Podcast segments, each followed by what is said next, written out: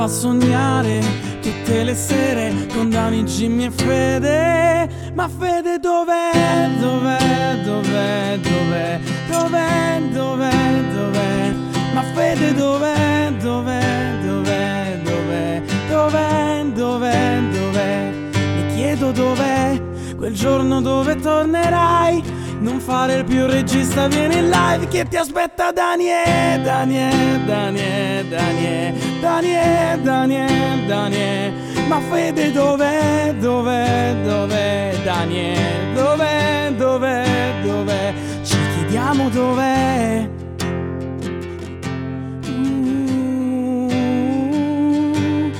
Non farti più aspettare, vieni al Doesn't Matter Live. Wow, wow. Doesn't matter life, oh, oh, oh, doesn't matter life. E ciao a tutti ragazzi e benvenuti a questo nuovo incredibile live del Doesn't Matter Podcast, l'unico programma che va in onda tutti i giorni dal lunedì a giovedì dalle 21 alle 23 insieme a tanti altri qui su Twitch con Daniele Doesn't Matter, che sono io, e uno stanchissimo Jimmy The Fear. Ciao ragazzi, ciao a tutti. Oh, che bello vederti Gimmino, non hai avuto neanche tempo di mettere delle grafiche sulla maglia, talmente sei arrivato di fretta. Ah, la maglietta di One Piece, bravo. Sì. Questa sera parleremo di l'hamburger più costoso al mondo, colpo di fulmine, la caduta degli influencer, l'immortalità entro 17 anni, Lamborghini Burger e per finire giorno di malattia.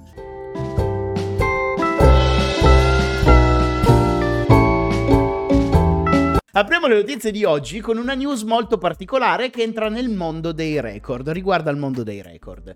E per la precisione, ad ottenere il primato è un hamburger realizzato nel ristorante The Daltons a Vooruitzen, nei Paesi Bassi. Sicuramente Lady Feli saprà pronunciare Vooruitzen molto meglio di me. Lo chef Robert Jean Devin ha realizzato l'hamburger più caro del mondo. Questo che state vedendo nella foto in questo momento è il record precedente, che apparteneva ad un hamburger di 352 kg che costava $5.000, perché di materie prime ce ne sono un sacco. E chiaramente questo hamburger non poteva essere consumato da una persona sola. Mentre Devin ha voluto realizzare l'hamburger più costoso del mondo e monoporzione. Quindi questo hamburger che state vedendo in questo momento costa più dell'altro ed è per una persona. È composto da un tortino di manzo di Wagyu, che per chi non lo sapesse è la carne più preziosa al mondo. Una foglia d'oro commestibile che ricopre il pane, e il pane è realizzato con un infuso di Dom Perignon. Al suo interno troviamo anche caviale beluga, salsa barbecue realizzata con lo scotch Macallan, l'aragosta, cipolle caramellate e fritte, bacon di maialino iberico spagnolo e avocado. Sai quanto costa questo hamburger, Jimmy? Non ho capito, ti è saltata la voce. Più di 5.000 euro sicuro.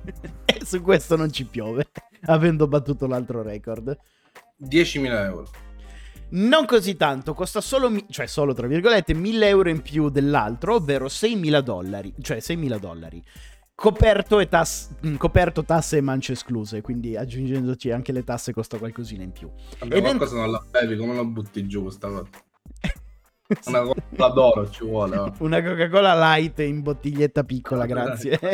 Un bicchiere d'acqua. Dal rubinetto, per favore. Ed è entrato di diritto nel Guinness dei primati come l'hamburger più caro del mondo. Ora, tutte le materie prime che ci sono qua dentro mi fanno sbavare. Non sono sicuro che questo tipo di accostamento sia poi buono tutto insieme. Cioè bisogna vedere se proprio... vabbè, ma cosa c'è? Il caviale, cioè l'aragosta? Caviale, aragosta, il manzo... E qua ci siamo. È il manzo che mi preoccupa l'insieme. Ma secondo... cioè... l'hanno sperimentato più volte, sai, l'accostamento pesce e carne comunque. No, cioè, su quello sì sono d'accordo, Jimmy, però tu calcola che questo manzo qui da solo costa circa 600 euro.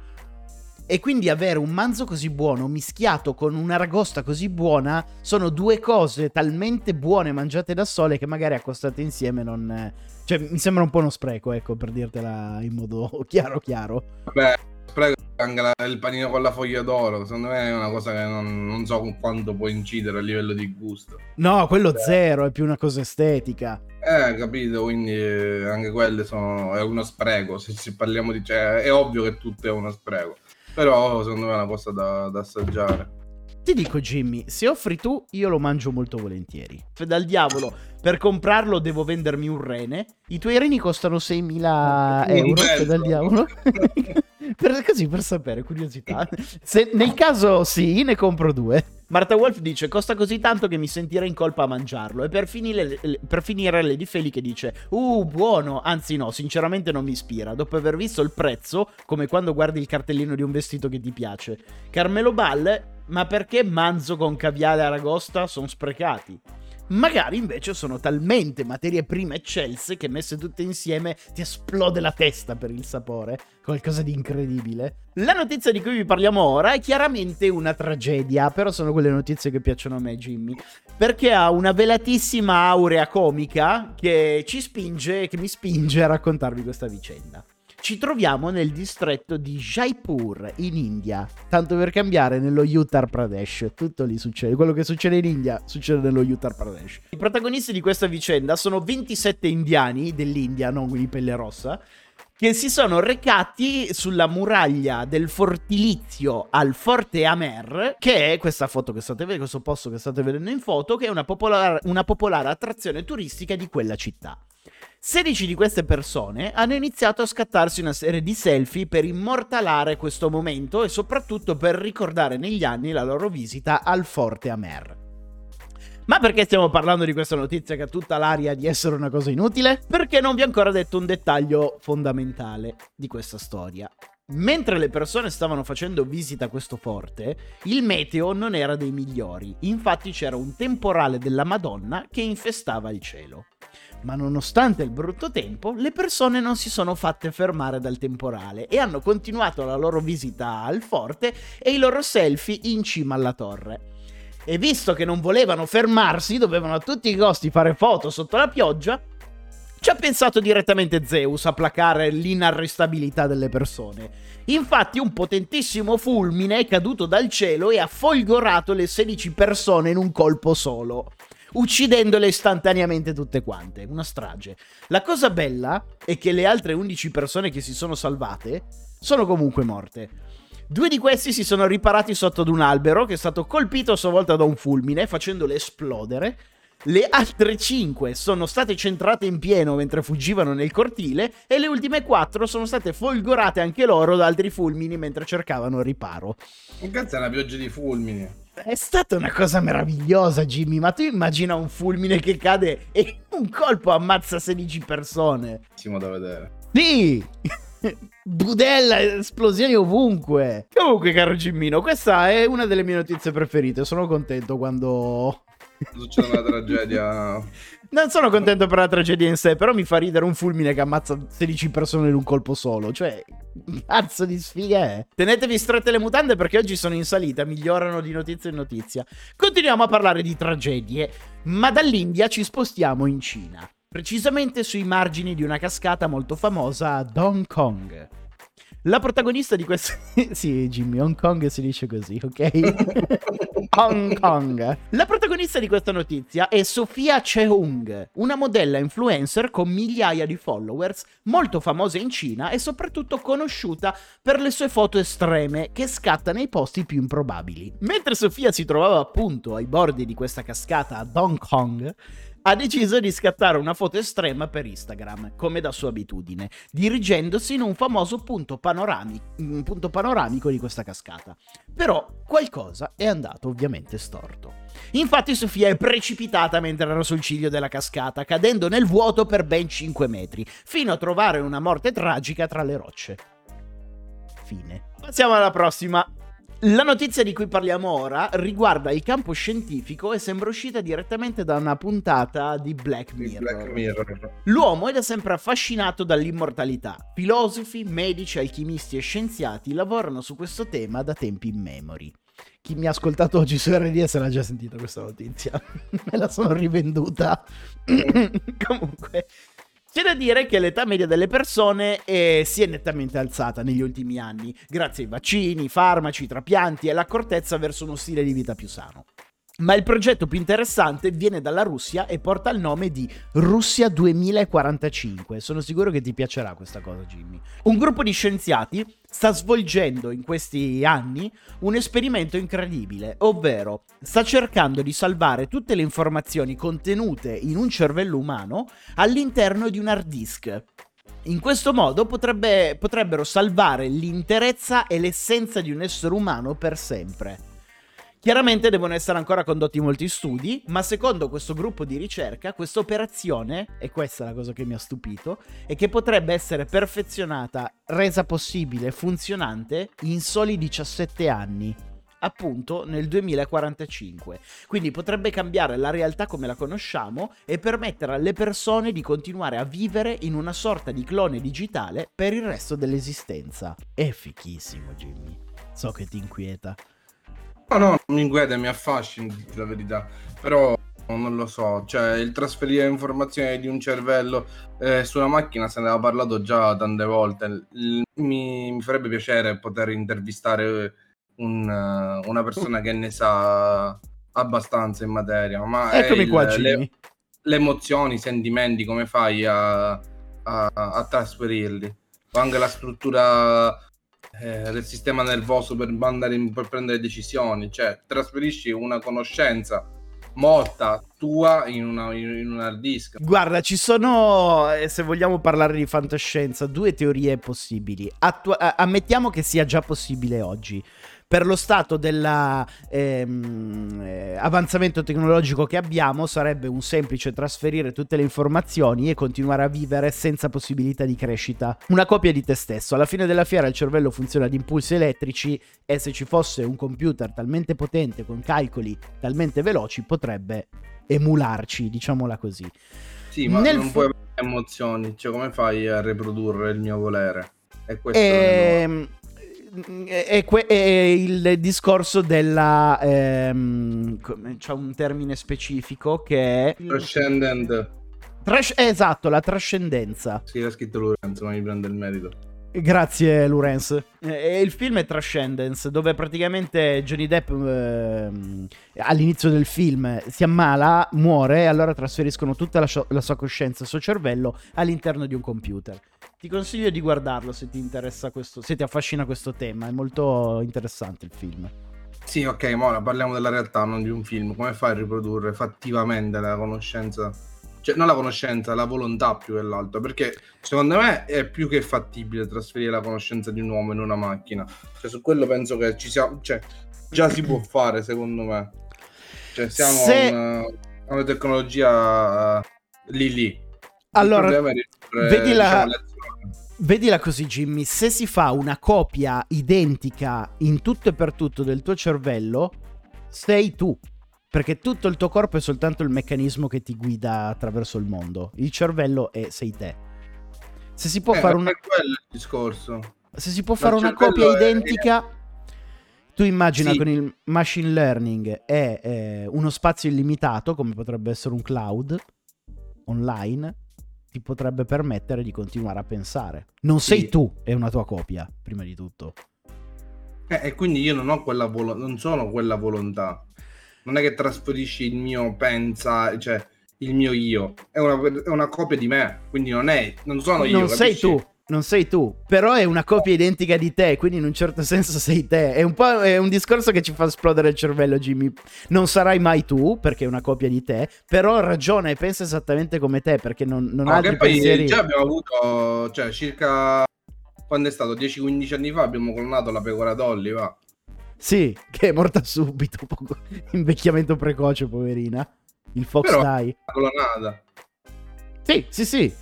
Tu pensi che... Però non è quella, capisci? Nel senso, io vengo clonato, Cioè non è che io, non sono io che penso, capisci? No, è come, esatto, come clonarti. Immagina di entrare in un macchinario che crea esattamente una tua copia all'istante.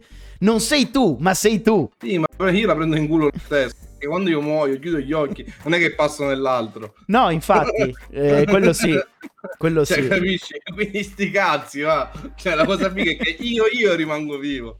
Non un altro bastardo che si deve godere quello che ho fatto io. Per la prossima notizia abbandoniamo la Russia e torniamo nuovamente in Cina. Ci troviamo a Wuhan, nella Cina centrale, e il protagonista di questa storia è un uomo che ha deciso di cuocere la carne in un modo alternativo.